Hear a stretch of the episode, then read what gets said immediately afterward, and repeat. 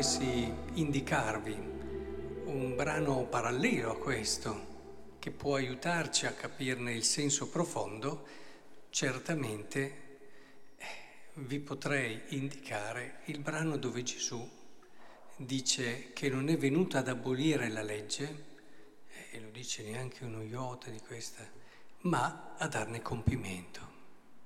Perché vi proporrei questo brano? Perché alla fine quello che si vuole dire qui è proprio questo.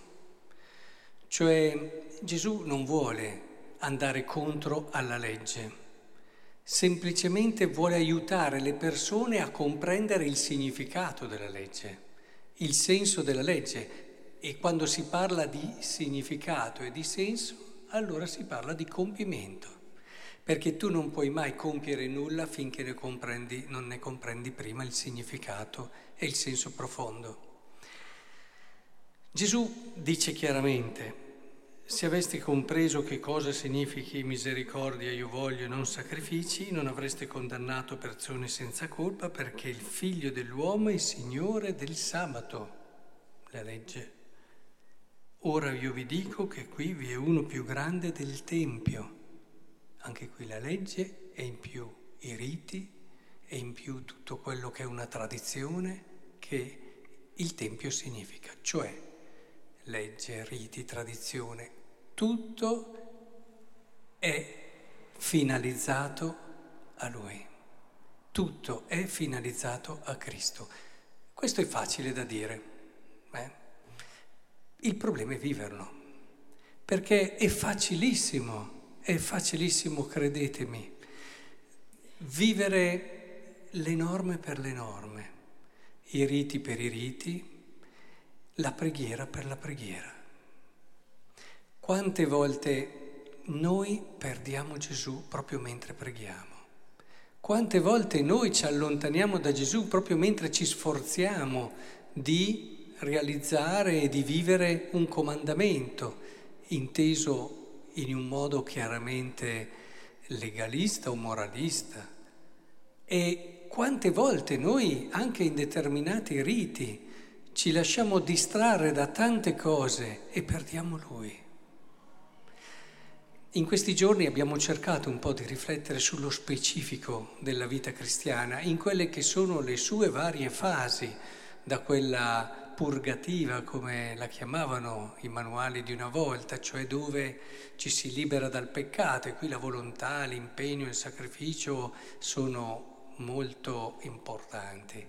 Poi dopo c'è la fase dove ci si, i più, come dire, i proficenti, quelli che in un qualche modo cominciano anche a cercare di vivere le virtù, poi arriva la fase più mistica, passiva, dove piano piano ci si libera da ogni cosa per lasciare che sia Dio a manifestarsi e agire in noi, per scoprire quello che c'era già in noi in fondo, quello che c'era stato messo. In fondo è come se nel battesimo ci fosse messo qualcosa che in tutta la nostra vita noi non dobbiamo fare altro che pian piano far emergere.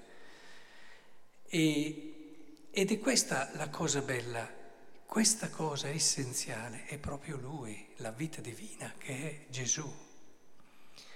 E guardate, abbiamo, e questo non dobbiamo mai, secondo me, semplificarlo e, e, quindi anche rovinarlo. Abbiamo ridotto il cristianesimo ad essere delle brave persone. Eh, Dio mi voglia, essere brave persone è una cosa buona. Però siamo bravi a dire, ah guarda, quello lì non va in chiesa, però è una brava persona quello lì ha fatto questo e questo, però è una brava persona. Eh, una... E anche noi alla fine diventiamo e riduciamo il cristianesimo a questo. Allora, una brava persona è una brava persona, ma il cristiano non è semplicemente una brava persona. A volte anche certe affermazioni del Concilio, secondo me, non sono state ben comprese, soprattutto quando dice circa la salvezza delle persone, che se una persona in modo non consapevole ignora Dio, ma secondo la sua coscienza si comporta in un certo modo, ebbene, bene, allora questa può salvarsi. Ma questo è tutto un altro discorso. Eh, quello è il discorso finale, ma noi adesso dobbiamo parlare di cristianesimo. E il cristianesimo, e ognuno di noi ha scelto Gesù, non ha scelto di essere una brava persona, ha scelto Gesù di seguire lui e certamente se lo seguirà bene non sarà solo una brava persona, ma sarà molto di più. E la legge ci aiuta, soprattutto all'inizio, ci dà un orientamento, così la preghiera, ma anche la preghiera più profonda, proprio perché profonda, libera da ogni forma, da ogni ma è proprio un liberare il cuore perché rimanga solo Gesù. E quante volte invece perché attenti a come pregare noi perdiamo Gesù. Quante volte anche perché compiaciuti di come abbiamo pregato bene, delle consolazioni che abbiamo avuto, della pace che la preghiera ci ha dato, perdiamo Gesù. Quante volte contenti per essere stati bravi a osservare i comandamenti, perdiamo Gesù o anche dispiaciuti, dispiaciuti per non averli osservati bene e perdiamo quel Gesù che è là che ci aspetta come il Padre misericordioso e che non vede l'ora che torniamo a Lui. Invece noi ci ripieghiamo nel nostro eh, essere addolorati ma fine a se stesso. Insomma, è molto importante che comprendiamo che essere cristiani è una scelta piena, radicale e che si compie in Gesù. È inutile eh, ridurlo, quello è un altro discorso. Ben vengano le brave persone, ne abbiamo bisogno nel mondo di brave persone, ma non diciamo che sono cristiani. Il cristiano è una brava persona, speriamo, e soprattutto cerca ogni giorno di trovare lui, anche quando si inginocchia ai piedi di un povero e lo serve e cerca di intravedere il suo sguardo, il suo volto sofferente, il suo cuore che sanguina. Anche quando eh, perdona qualcuno e lo perdona in un modo che umanamente magari non è neanche possibile, è per lui che puoi riuscire a farlo, se no non riesci a farlo. Ed è per lui che lo fai alla fine.